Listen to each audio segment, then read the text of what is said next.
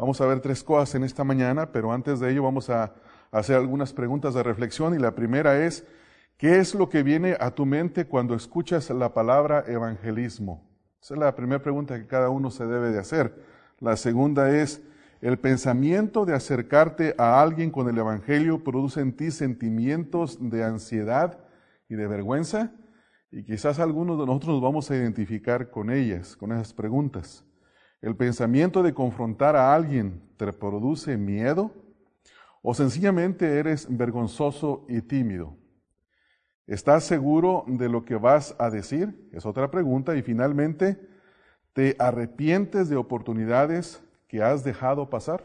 Yo creo que todos nos relacionamos con todas las preguntas de una u otra manera. Y son buenas preguntas para reflexionar. Entonces, sea que tengas temor o simplemente necesitas refinar tu acercamiento, este curso de evangelismo está diseñado para ti, está hecho para cada creyente. ¿Por qué? porque es un curso de evangelismo bíblico. Este estudio te animará y te capacitará en la medida que examinemos las escrituras para definir el evangelismo bíblico. Ahora, vamos a hablar acerca de los métodos.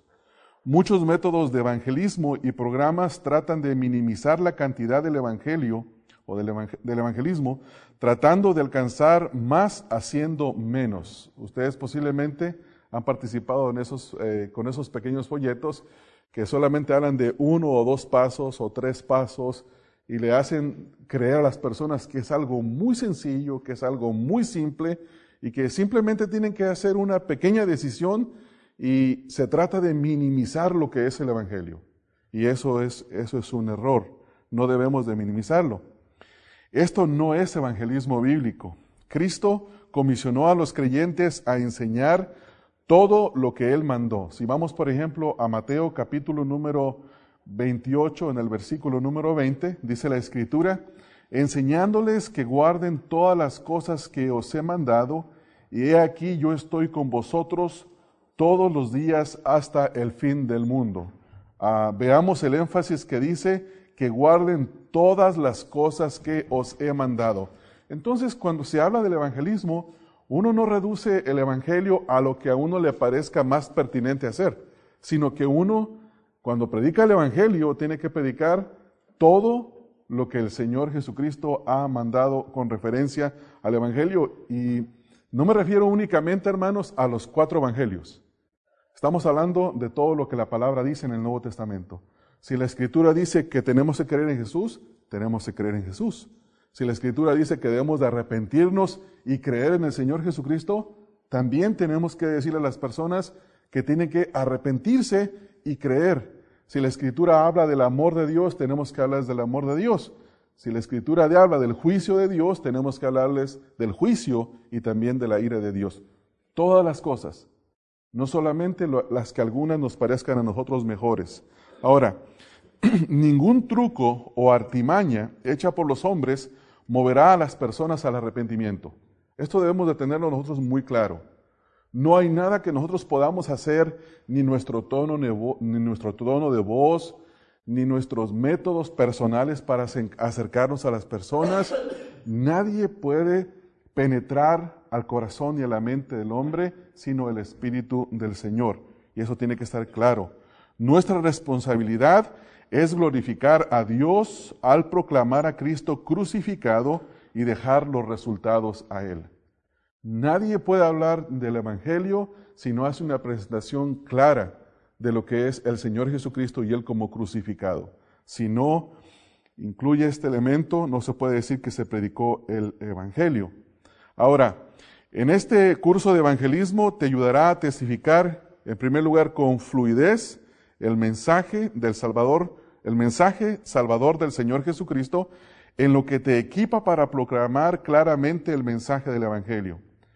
Ahora, hermanos, si somos fieles en asistir a todas las reuniones que vamos a tener con referencia a este estudio, bueno, nosotros vamos a poder salir de este lugar capacitados para predicar. Podemos uh, ser uh, capacitados si nosotros somos fieles en venir y cumplir con cada una de las tareas porque va a haber tareas de memorización. Si esas tareas de memorización no se hacen, es casi imposible que una persona pueda predicar el Evangelio con fluidez, aunque tenga la Biblia en su mano. ¿Por qué? Porque tiene que tener entendimiento de lo que la Escritura dice. Entonces comenzaremos nuestra clase con un fundamento bíblico de evangelismo. Aquí responderemos a la pregunta que hace, ¿qué hace que el evangelismo bíblico sea diferente de todo otro tipo de acercamiento?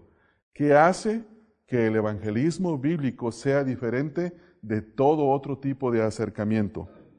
Ah, estaremos también observando tres aspectos del evangelismo. El primero, la motivación. Es decir, ¿qué te motiva? ¿Qué motiva a los creyentes para evangelizar? Si un creyente no evangeliza es que no está motivado. Pero nosotros queremos ser motivados bíblicamente. Que no sean las exhortaciones del pastor.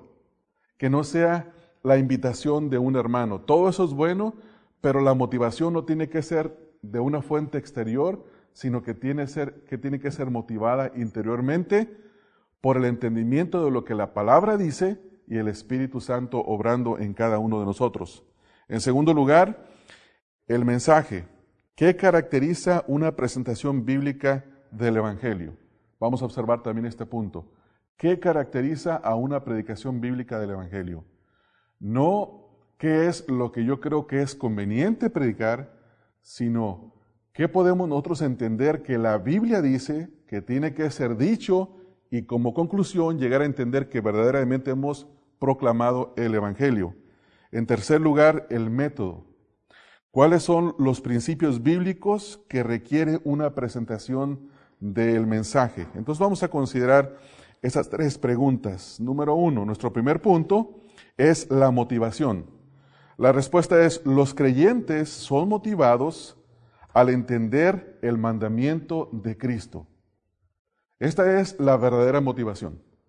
Si el mandamiento del Señor Jesucristo de ir a, ir a todo el mundo y predicar el Evangelio y exactamente lo que hemos leído en Mateo 28, Mateo 28, 20, de enseñarles que guarden todas las cosas que el Señor ha mandado, yendo a predicar a todo el mundo.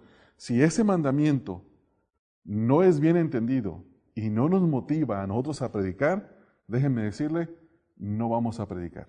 Nadie va a predicar. ¿Por qué? Porque no estamos motivando, perdón, entendiendo bíblicamente esto. Letra A, ahí en, sus, en la página número uno, si nosotros amamos a Dios, entonces le obedeceremos. Este es un fundamento, hermanos, de la, predicación del Evangelio. Si nosotros amamos a Dios, entonces le obedeceremos. No podemos nosotros decir que decirle al Señor que lo amamos si no obedecemos el mandamiento de predicar el Evangelio. Y esto parece que pisa un callo, ¿verdad, hermanos? Parece que nadie, a nadie le pise el callo. Qué bueno que todos están obedeciendo. Cristo dijo en Mateo capítulo número 22, versículos 37 al 39, Jesús le dijo, amarás al Señor tu Dios con todo tu corazón y con toda tu alma y con toda tu mente. Este es el primero y grande mandamiento, y el segundo es semejante. Amarás a tu prójimo como a ti mismo. Página número 2. Los verdaderos creyentes están caracterizados por el amor sacrificial. Los verdaderos creyentes están caracterizados por el amor sacrificial. ¿Cuál es este amor sacrificial? Leemos nosotros en Juan capítulo número 3, en el versículo número 16, dice, porque de tal manera amó Dios. Cuando, cuando nosotros entendemos los evangelios, nos damos cuenta que la manifestación de amor que Dios hizo al mundo fue una manifestación de amor sacrificial. Él no tenía que haberlo hecho, no había ninguna razón, Él lo hizo para sí mismo, para su propia gloria, pero por misericordia al mundo. Entonces eso es lo que dice Juan 3:16. También dice 1 Corintios 13, versículos 4 al 8, el amor es sufrido, es benigno, el amor no tiene envidia, el amor no es actancioso, no se envanece, no hace nada indebido, no busca lo suyo, no se irrita, no guarda rencor, no, no se goza de la injusticia, más se goza de la verdad. Todo lo sufre, todo lo cree, todo lo espera, todo lo soporta. El amor nunca deja de ser, pero la profecía se acabará y cesarán las lenguas y la ciencia acabará. Estos versículos de 1 Corintios 13 son una descripción del verdadero amor. El, verdadero amor no es lo que nosotros creemos que es, hermanos. El verdadero amor es lo que la palabra de Dios dice ser. Muchas veces uh, hay motivaciones para no decirle a una persona que es pecador. Y las personas dicen, ¿por qué no le dices que es pecador? Y el razonamiento es, es porque lo amo. Él ya sabe que es pecador. Yo quiero decirle que lo amo. No, pero también la Biblia te manda que le digas que es pecador. Y una de las mejores maneras de manifestar el amor es hablando la verdad. Eso tenemos que entenderlo nosotros con, con claridad. Entonces seguimos leyendo, hermanos. En Primera de Juan, capítulo uh, número 5, en el versículo número 3, Primera de Juan, capítulo 5, versículo número 3.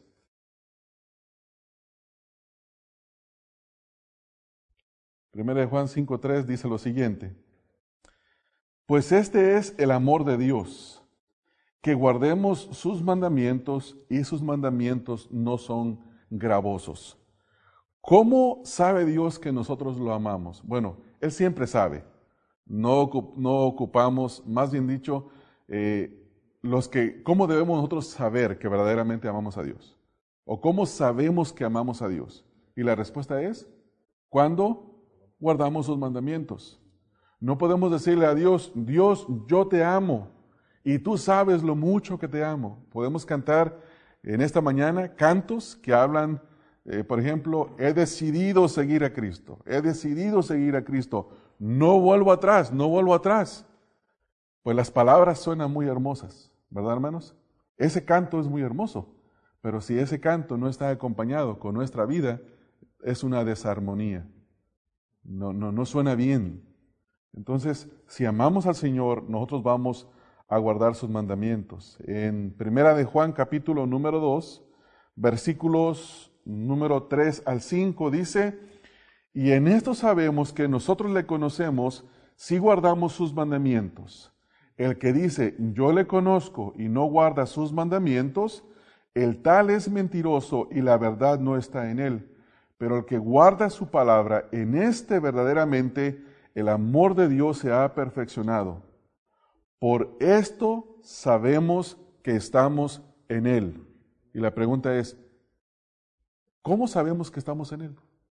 Cada uno de nosotros. Y la respuesta es que guardamos sus mandamientos, ¿verdad, hermanos?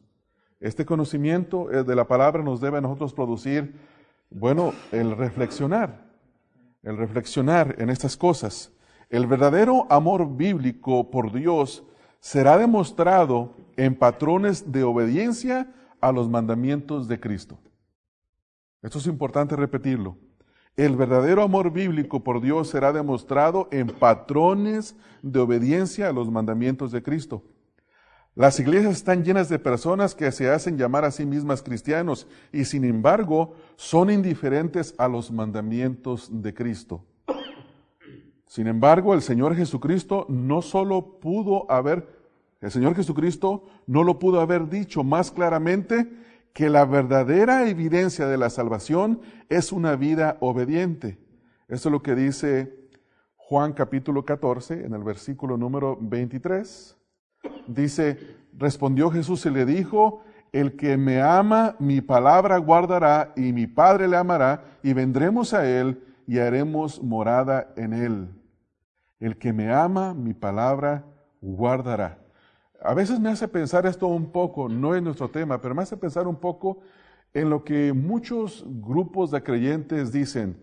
Eh, tú tienes que tener la presencia de Dios. Para tener la presencia de Dios tienes que hacer estas cosas. Y te dan una lista de cosas que posiblemente son buenas cosas. Como por ejemplo, esta semana yo escuché a un hombre muy importante, un pastor, decir, ah, si tú quieres tener el favor de Dios, y la presencia de Dios contigo, tienes que hacer tres cosas. Tienes que ser íntegro, yo estoy de acuerdo en que eso es cierto. Tienes eh, que tener amor para amar a los demás, estoy de acuerdo. Y lo dice, y tienes que tener fe. Y eso es cierto, todas las cosas son, son ciertas. Pero los mormones también las proclaman. Los mormones, hay mucho mormón muy íntegro. Hay mucho mormón que manifiesta amor. ¿Cómo? Ayudando al prójimo. Yo les he platicado lo que en una ocasión llegaron unos, unos jóvenes mormones a mi casa y la primer, tocaron la puerta y ¿sabe qué fue la primera cosa que me dijeron? ¿Hay algo que podamos hacer por ti? Y yo le digo, no, gracias, estoy bien. Y me dijeron, ¿de veras? Y les voy a decir qué les, qué les hice hacer, hermanos. Le dije, sí. Le dije, los trastes en la cocina, cocina están sucios. La, la losa, puedes pasar a lavarlos. ¿Sabe qué hizo? Se metió, se, se arriscó sus mangas al muchacho, lavó todo, limpió toda la cocina. Y el otro se puso a platicar conmigo. Y me dijo, ¿hay alguna otra cosa que podamos ayudarte a hacer? Le dije, sí, tengo un problema con una computadora. Y me dice él, yo trabajo en eso, yo soy técnico en computación. Y fue y me la arregló. Y después tuvimos una conversación. Alguien me va a decir, ¿ese no, ese no es amor al prójimo? Ese es amor al prójimo, pero sin la verdad del Evangelio. ¿Sí podemos entender eso, hermanos, con claridad? Podemos decirle al mundo que lo amamos, eso es cierto, podemos hacer buenas obras, pero si no les predicamos la verdad del Evangelio, ¿estamos amándolos verdaderamente? No, no los estamos amando porque los estamos privando de la verdad. Lo más importante en este mundo es la verdad. Las demás cosas también son importantes, pero lo más importante es la verdad. Lo más importante. Nos quedamos entonces en Juan 14, 23. También Santiago capítulo número 2, si ustedes lo pueden leer en sus casas. Su mandamiento a evangelizar no puede ser más claro en esta escritura. Leemos en Mateo 28, 19 al 20, por tanto, id y haced discípulos a todas las naciones, bautizándolos en el nombre del Padre y del Hijo y del Espíritu Santo, enseñándoles que guarden todas las cosas que os he mandado. He aquí yo estoy con vosotros todos los días hasta el fin del mundo. Es un mandamiento muy claro, ¿verdad, hermanos? Que tenemos que ir a predicar el Evangelio a todas las personas, en todos lugares, en todas partes, en todo el mundo, a todas las personas en todos los tiempos después de que esta comisión fue dada a la iglesia. En este mandamiento no hay excepciones para personalidades tímidas o inmadurez espiritual, tampoco hay una edad para retirarse. Entonces quiere decir que este mandamiento para quién es, hermanos? Para cada uno de nosotros, ¿verdad? Para cada uno de nosotros. ¿Es una buena excusa decir, es que yo no sé mucho? No es una buena excusa. Porque una persona que verdaderamente se ha convertido va y le cuenta a otro lo que le pasó. Y eso es suficiente. Eso es suficiente. Y hasta donde el Señor le ha clarificado a uno, porque a lo mejor usted lo va a predicar mucho mejor, a lo mejor usted lo va a predicar mucho mejor que yo, pero el conocimiento que el Señor me ha permitido tener, ese es el que quiere que yo use, no Exactamente. Que usted, porque yo no lo tengo. Sí. Cada uno de nosotros vamos a usar el que cada uno el Señor nos ha dado. Sí, hasta donde el Señor nos ha permitido entender. Vamos a, a seguir leyendo, hermanos. Hay un solo y, claro mandamiento que requiere a los creyentes poner el nombre de Cristo en despliegue. Nosotros tenemos que siempre desplegar, o no sé qué otra palabra sería más común para nosotros, este, mostrar, eh, develar. Ustedes saben lo que es develar, ¿verdad? Cuando hay una pintura, una obra muy famosa de un escultor, le quitan la sábana. Así nosotros tenemos que predicar el Evangelio haciendo que Cristo sea claramente presentado en todas las, entre todas las personas. Nosotros debemos de ser fieles en proclamar el Evangelio, ya sea a los compañeros de trabajo en el ambiente secular o a nuestros propios hijos incrédulos en la casa. Esto es importante. Nuestra motivación viene de entender el evangelismo como obediencia. Eso es bien importante, hermanos. Cada uno de nosotros tiene que entender esto. Nuestra motivación para evangelizar viene de que entendamos el evangelismo no como un don a algunos, no como un programa de la iglesia, sino como nuestra obediencia personal a Dios. Entonces, yo quiero que cada uno de nosotros, ahora que comenzamos esta temporada de evangelismo, nos autoexaminemos y pensemos, miren hermanos, a lo mejor algunos nos vamos a enfermar, ¿verdad?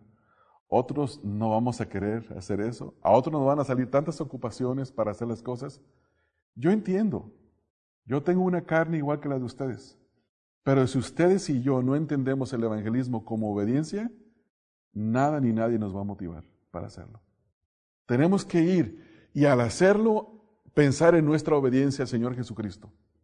Sin importar, hermanos, la mala cara de los que escuchan, sin importar la poca atención de los que escuchen, sin importar si solamente nos pasan y reciben el tratado, es, eso todo es irrelevante cuando se piensa en nuestra obediencia al evangelismo como una, en nuestra obediencia al evangelismo como un entendimiento claro del evangelismo, que es un mandamiento.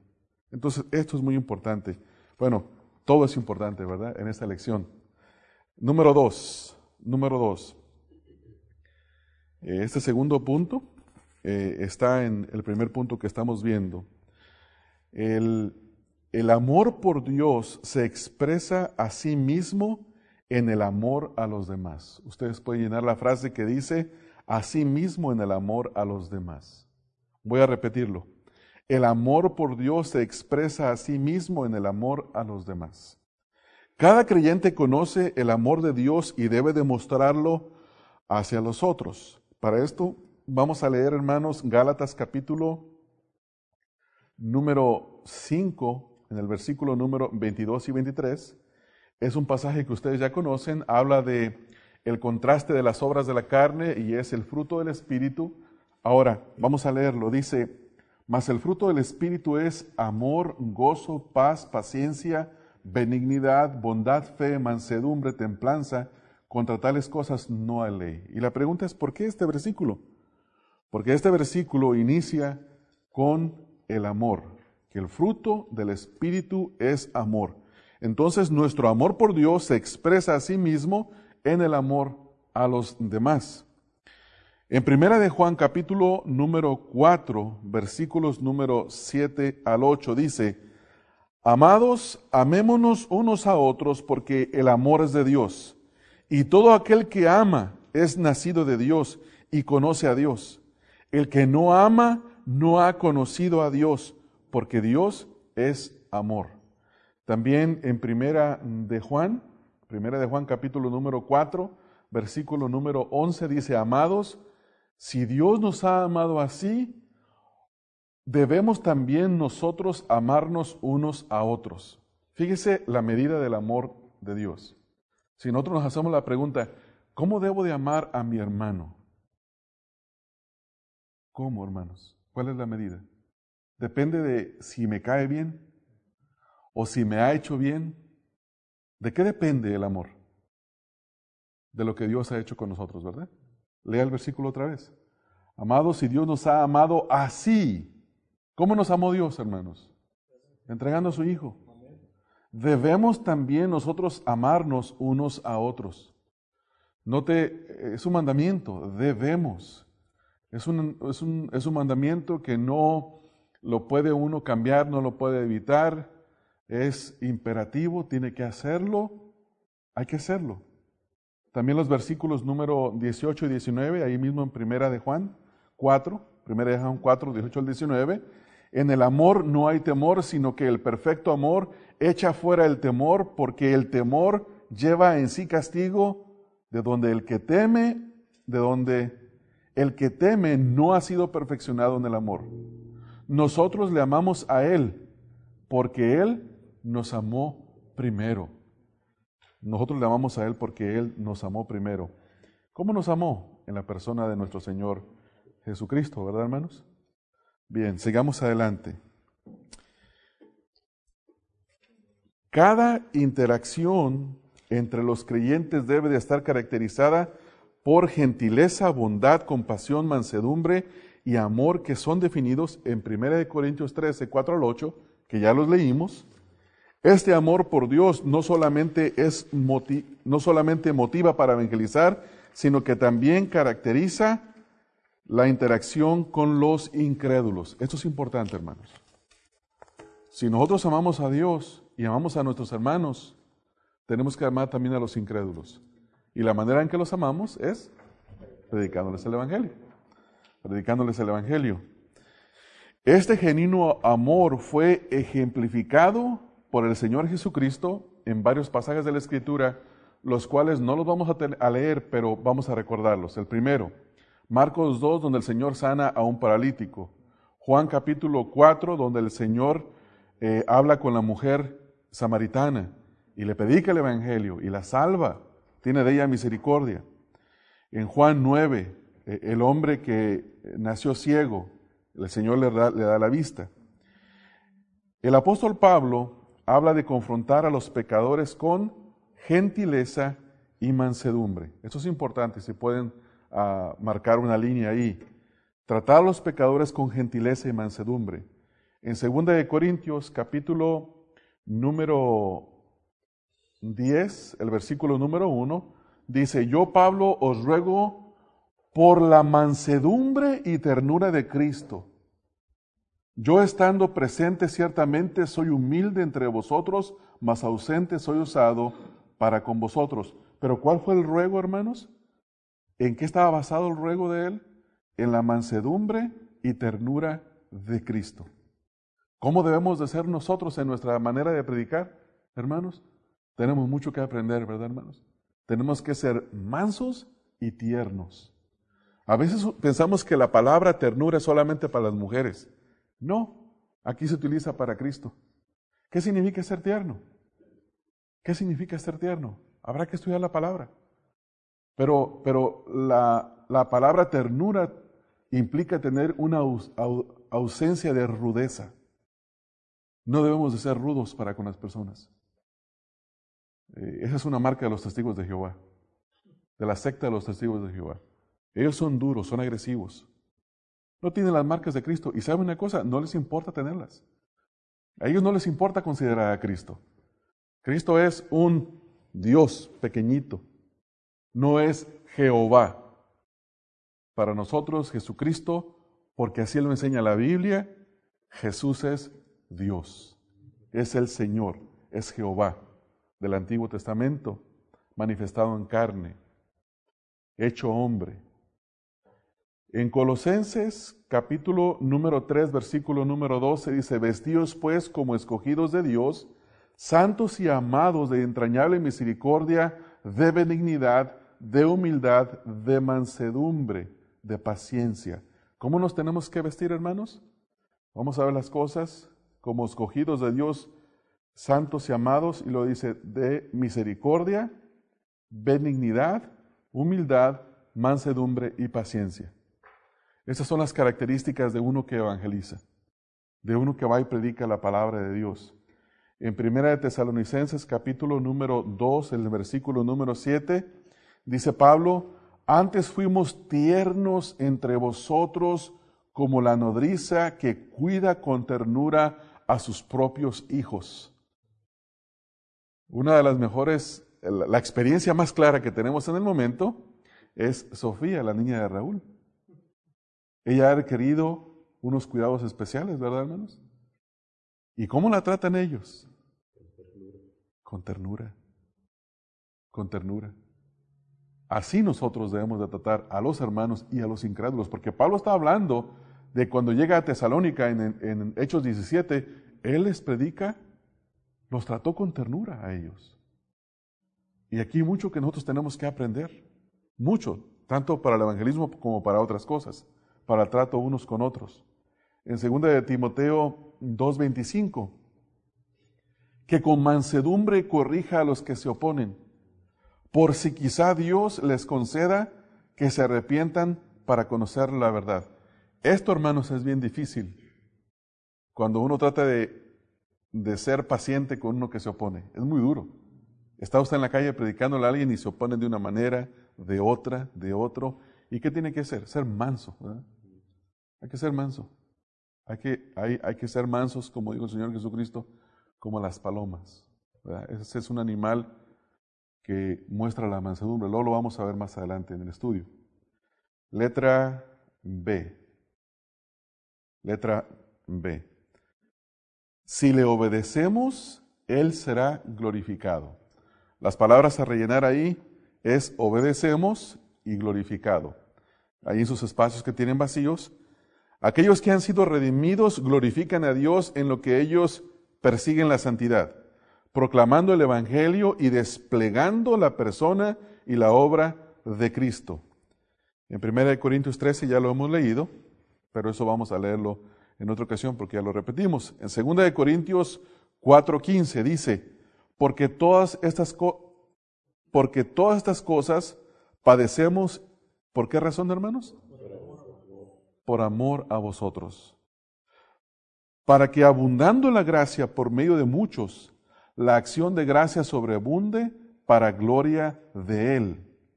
Para la gloria de Él, ahí termina el versículo. La declaración de Pablo es una de autosacrificio en la medida que constantemente estuvo a punto de la muerte, aún así él continuaba entregando el Evangelio. Uno de los mejores ejemplos, o bueno, uno de los muchos ejemplos de la vida de Pablo, que está registrado en la Escritura, es cuando termina su primer viaje, ¿verdad, hermanos? Dice que va a la región de Galacia, predica el Evangelio. ¿Cómo lo dejaron en la última ciudad, hermanos? Fuera de la ciudad. Apedreado y lo dejaron como por muerto, ¿verdad, hermanos? Y dice la escritura que se levanta, ¿verdad? No, no, no nomás se levantó así, tuvo que haber levantado y tal vez le tuvieron que haber curado. Pero el punto es, ¿qué hizo? ¿Se fue? No. Se regresó, se regresó confirmando el ánimo de los hermanos, confirmando a los hermanos, diciéndoles, hermanos, esto que me pasó a mí les va a pasar a ustedes, así es que necesito de animarlos, no tengan temor, es mejor obedecer a Cristo antes que ceder al mundo. Eso prácticamente fue lo que hizo. No está registrado en la escritura, pero eso lo tuvo que haber hecho por las demás exhortaciones que vemos en la palabra de Dios. Así que seguimos leyendo. En lo que las personas escuchan la verdad y son salvadas, otras veces son agregadas, perdón, otras voces son agregadas al coro de adoración de Dios. Cuando alguien es salvado, es uno más que va a glorificar a Dios. Por eso dice el coro de adoración de Dios. Sencillamente puesto de esta manera, guiar a otros a Cristo multiplica la alabanza y la gloria de nuestro Salvador.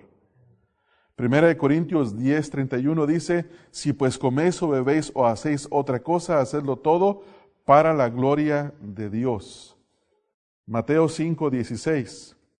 Así alumbre vuestra luz delante de los hombres, para que vean vuestras buenas obras y glorifiquen a vuestro Padre que está en los cielos.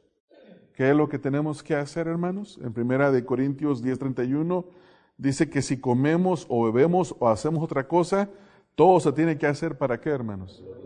Para la gloria de Dios. Esa es la medida de todo lo que hacemos. La pregunta de lo que nosotros, ah, cuando nosotros nos preguntamos, ¿está bien lo que voy a hacer? La pregunta bíblica es, ¿esto va a glorificar a Dios? Esa es la medida de toda la perfección de las cosas. ¿Va a glorificar a Dios esto? No preguntarnos otra cosa, sino solamente eso. Filipenses 2, 9 al 11 dice, por lo cual Dios también le exaltó hasta lo sumo y le dio un nombre que es sobre todo nombre para que en el nombre de Jesús se doble toda rodilla de los que están en los cielos y en la tierra y debajo de la tierra. Aquí, y toda lengua, aquí donde dice espacio, ustedes por favor táchenlo, está mal escrito, y toda lengua confiese que Jesucristo es el Señor para gloria de Dios Padre. Nosotros adoramos a Dios al proclamar su palabra, y escuche bien esto, con claridad. Dios no es honrado, hermanos, si la palabra que decimos que predicamos el Evangelio no fue claro. No es honrado el Señor. Si hacemos un gran énfasis en el amor de Dios y dejamos fuera su justicia y hablamos y no hablamos de la necesidad de arrepentimiento, entonces no estamos haciendo justicia al Evangelio. Si hablamos nada más de juicio y de arrepentimiento, pero nosotros no estamos hablando del, amor de Dios, no estamos predicando con claridad. Las dos cosas debemos de afirmarlas, como afirmó el Señor Jesús en Juan capítulo número 3. El amor de Dios en el versículo 16 y más adelante del versículo 18 en adelante, el juicio de Dios, la ira de Dios, la condenación de Dios sobre los que rechazan el Evangelio. Las dos cosas se tienen que decir. Y las dos cosas con mansedumbre y con amor. Nunca podemos decirle a una persona, te vas a ir al infierno y te vas a podrir en el infierno. No, hermanos. Deberíamos de llorar porque una persona haga eso. Que, ¿verdad? Que, niegue el Evangelio. Si nosotros decimos, pues ya le prediqué el Evangelio, pero no hizo caso, que se queme en el infierno, eso no es bíblico. Eso no honra a Dios. Y, la razón por, las, por esas exhortaciones es porque todos necesitamos de ser exhortados, hermanos, en cuanto a esto. Pablo dice en segunda de Tesalonicenses, por lo demás, hermanos, orad por nosotros para que la palabra del Señor corra y sea glorificada así como lo fue entre vosotros sea glorificada así como lo fue entre vosotros. E, esto, hermanos, es una instrucción para evangelizar. Cuando estamos orando nosotros por el evangelismo, ¿cómo debemos de orar con sabiduría? Número uno, que la palabra de Dios corra y sea glorificada así como ha sido glorificada en nosotros. ¿Cómo? Que creímos al Evangelio. Queremos orar para que los hermanos que vamos a predicar, prediquemos y no solamente eso, sino que la palabra de Dios sea recibida en los corazones de los hombres y las mujeres, que vengan al arrepentimiento y a la fe en Cristo Jesús. Y solamente así, entonces Dios es glorificado. Solamente así el Señor es glorificado. Cuando la palabra de Dios se expone y cuando las personas le escuchen y son salvadas, Dios es glorificado. Esto lo dijo el pastor John MacArthur en un libro que se llama, la, está en inglés, The Ultimate Priority. Ah, no sé si está en español el libro, la verdad, hermanos. Eh, no tuve tiempo de investigar sobre todos los libros que están en español. Algunos sí, otros no. Únicamente tomé las referencias y las puse ah, ahí. Dios ha hecho, Dios ha hecho para salvar a los pecadores. Perdón, déjenme leer la parte anterior. Aquí, vamos a leer, me brinqué una parte. Nosotros glorificamos a Dios al evangelizar, no solamente porque el evangelismo es un acto de obediencia, sino porque el evangelismo, porque en el evangelismo le decimos al mundo las grandes cosas que Dios ha hecho para salvar a los pecadores. Dios es glorificado cuando sus grandes hechos de gracia son conocidos. Esto lo dijo J. Packer en un libro que sí está en español, La soberanía de Dios en el evangelismo.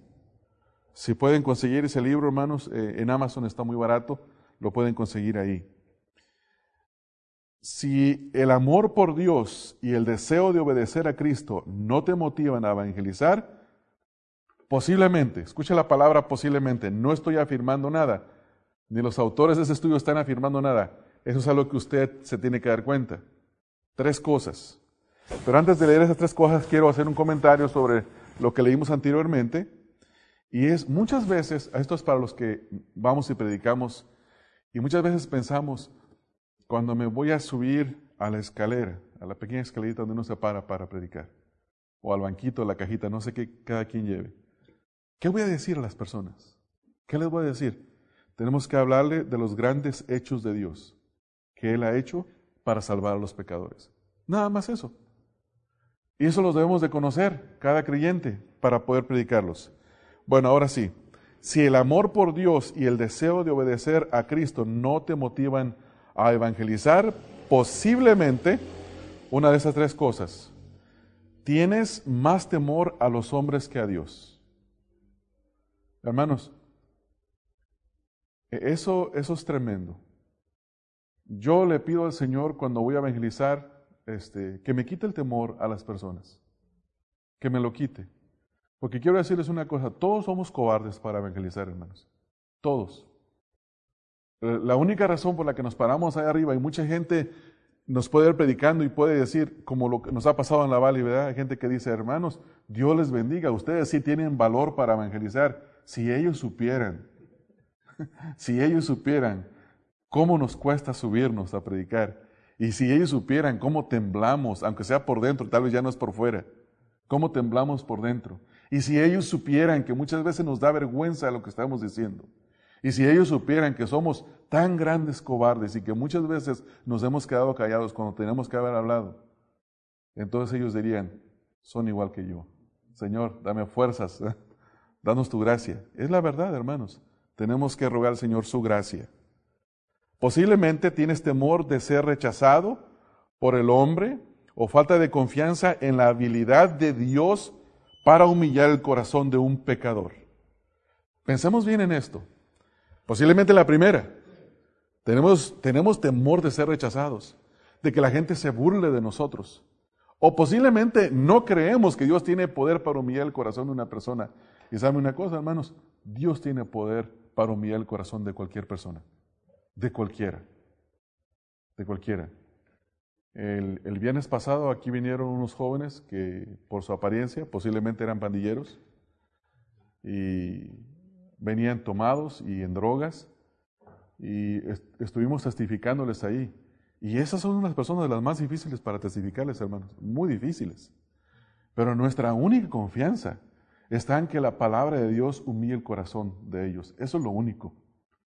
Porque eh, el muchacho constantemente estaba argumentando, uno de ellos, no, pero es que yo tengo buenas intenciones para con Dios y, yo creo que Dios se va a fijar en mis buenas intenciones y tener que decirle, no, tus buenas intenciones no te van a salvar. Necesitas de arrepentir, tu corazón es pecador y tu corazón es pervertido más que todas las cosas. Eres perverso hasta lo más profundo, en todo lo profundo de tu corazón. No hay nada bueno allá adentro que Dios pueda rescatar o utilizar para salvarte. Dios te tiene que hacer nacer de nuevo. Es el único mensaje que puede humillar, a las personas, hermanos. Y otra cosa, no tengamos temor.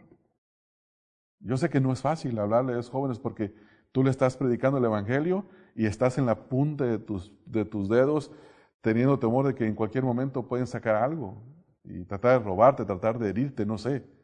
Porque no estaban bien esos jóvenes que estaban acá. A mí me dio mucho temor, hermanos. A mí me dio temor esa, esa noche el viernes. Uno de ellos me dice, ya después de haber hablado un buen rato, dice, déjame, quiero, quiero pedirte un consejo, dice, pero vente para acá al oscuro. Quería llevarme acá atrás al oscuro. Sí, yo, no tengo nada que hablar allá contigo, vente aquí enfrente de las cámaras de la luz y del sistema de seguridad. Y les digo la verdad, menos sí me dio temor. Me dio temor. Porque yo he visto que apuñalen a personas, no por predicar el Evangelio, por otras cosas, por robarlos, por cualquier tontera. Porque bajo los efectos de la droga no piensan.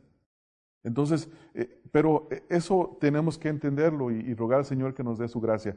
¿Qué dice la Escritura, hermanos? ¿Qué dice la Escritura? déjenme ver si creo que tengo desconectado un cable acá. A ver. Ah. No sé qué pasa, pero mi batería se me está muriendo. A ver, hermanos, si alguien me ayuda. Sí, Raúl, no sé qué está, pienso que no está conectado, no hay, no hay corriente aquí en esta parte, pero ya voy a terminar, hermanos. Si quieres, ya no, Raúl. Gracias, hermano. Vamos a, terminar. Vamos a terminar con los tres puntos y, acabar con la clase. Bien, hermano, vamos al segundo punto ahora. Eh, en Mateo capítulo, perdón, primer punto, en Mateo capítulo 10, el versículo número 18 dice lo siguiente. Mateo capítulo número 10. 10, 28. 10, 28, es cierto, gracias hermano. 10, 28. Dice, y no temáis a los que matan el cuerpo, mas el alma no pueden matar. Temed más bien a aquel que puede destruir el alma y el cuerpo en el infierno. Así es que hermanos, no importa la cara que tenga el individuo o el hombre, la mujer, no importa lo que nos diga, no importa el desprecio, no tengamos temor a ellos, tengamos temor al Señor. En Gálatas 2, 6 al 7 dice, pero de los que tenían reputación de ser algo, lo que hayan sido en otro tiempo, nada me importa. Dios no hace excepción de personas. A mí pues los de la reputación nada nuevo me comunicaron. Antes, por el contrario, como vieron que me había sido, que me había sido encomendado el evangelio de la incircuncisión como a Pedro de la circuncisión. Entonces, ¿qué es lo que tenía, qué es lo que Pablo decía? Pablo no se impresionaba de los hombres y el Señor Jesucristo manda lo mismo. Número dos. ¿Por qué razón no evangeliza una persona? Ahora sí se me murió la pila, ya se acabó ahí. ¿Qué razón no evangeliza una persona? Porque no aplicas la palabra de Dios. No aplicas la palabra de Dios. Cuando tú lees la palabra de Dios pero no la aplicas, tu corazón se hace indiferente a obedecer los mandamientos de Cristo. Eso es muy importante, hermanos. La peor cosa que le podemos hacer a nuestra conciencia es leer la palabra de Dios e ignorarla. Eso es lo peor. El peor lugar para estar el día de hoy domingo es en un templo evangélico donde la palabra de Dios está predicando y donde los individuos, hombres y mujeres que entramos al lugar, salimos y, no, la olvidamos. Ese es el peor lugar. No es una cantina, hermanos. El peor lugar no es una cantina. El peor lugar no es un centro deportivo. El peor lugar no es un casino en Las Vegas. El peor lugar para estar, si no obedecemos la palabra de Dios, es la iglesia. Ese es el peor lugar. ¿Por qué? Porque estamos acarreando juicio contra nosotros mismos. Cada día, poco a poco. Entonces, cuando, cuando leemos la palabra y no la aplicamos, eh, tenemos un gran problema. Escoge ser negligente con los mandamientos que te son inconvenientes o te hacen sentir inconfortable. Por ejemplo, Santiago 1, 22 al 25, ¿lo puede leer, Rodolfo, por favor? Santiago 1, 22 al 25. Vamos ahora a ver esta referencia bíblica y, y luego ya después el tercer punto y terminamos, hermanos, con la lección. Santiago 1, 22 al 25 dice así, pero sed hacedores de la palabra y no tan solamente oidores, engañándoos a vosotros mismos, porque si alguno es oidor de la palabra, pero no hacedor de ella, este es semejante al hombre que considera en un espejo su rostro natural, porque él se considera a sí mismo y se va y luego olvida cómo era. Mas el que mira atentamente a la perfecta ley, la de la libertad, y persevera en ella, no siendo oidor olvidadizo, sino hacedor de la obra, de la obra. Este será bienaventurado en lo que hace. Amén, amén. No ocupa mucha explicación ese versículo, ¿verdad, hermanos? Número tres, necesitas examinar tu propia salvación. Posiblemente obedecer el evangelio, de, posiblemente obedecer el privilegio de evangelizar es imposible para ti porque no seas un verdadero creyente. Imagínense que viene una exhortación y viene otra exhortación, enseñanza sobre este tema. Y aún así decimos, es que no puedo. No puedo, no me nace, no, no tengo el deseo, no me siento motivado. Posiblemente hay que pensar en que se te evangelice a ti. Es muy posible en lugar de pensar que eres un creyente. Verdaderamente tú no crees el Evangelio y no conoces al Señor y Salvador Jesucristo. Pablo dijo en 2 Corintios 13:5 que nos examinemos a nosotros mismos, no sea que nosotros estamos reprobados en cuanto a la fe. Entonces, pensamiento de transición lo vamos a leer en el servicio, porque esa es una transición desde el primer punto y segundo punto. Este es solamente el primer punto, hermanos, de tres en, una, en la primera lección de evangelismo. En el servicio vamos nosotros a, a continuar con el segundo, segundo punto. Vamos a orar, hermanos, vamos a orar. Señor, queremos agradecerte y bendecirte, Padre, por el privilegio de estar en esta mañana estudiando tu palabra. Gracias porque ha sido de gran bendición este primer punto, Señor. Y queremos continuar con el segundo en la segunda parte, en este, ahora que terminemos, Señor, pero quiero rogarte que tú nos ayudes a autoexaminarnos, Señor, nos ayudes a entender que la verdadera motivación viene de entender que el evangelismo es un mandamiento y que los hijos de Dios buscamos obedecer y agradar a nuestro Dios. Te ruego estas cosas, Padre, ten misericordia de nosotros, en el nombre de Cristo Jesús. Amén. Este mensaje fue predicado por Ramón Covarrubias, quien es pastor de la Iglesia Bautista Emanuel. Para más información sobre el ministerio Estudia las Escrituras, visita la página www.estudialasescrituras.org.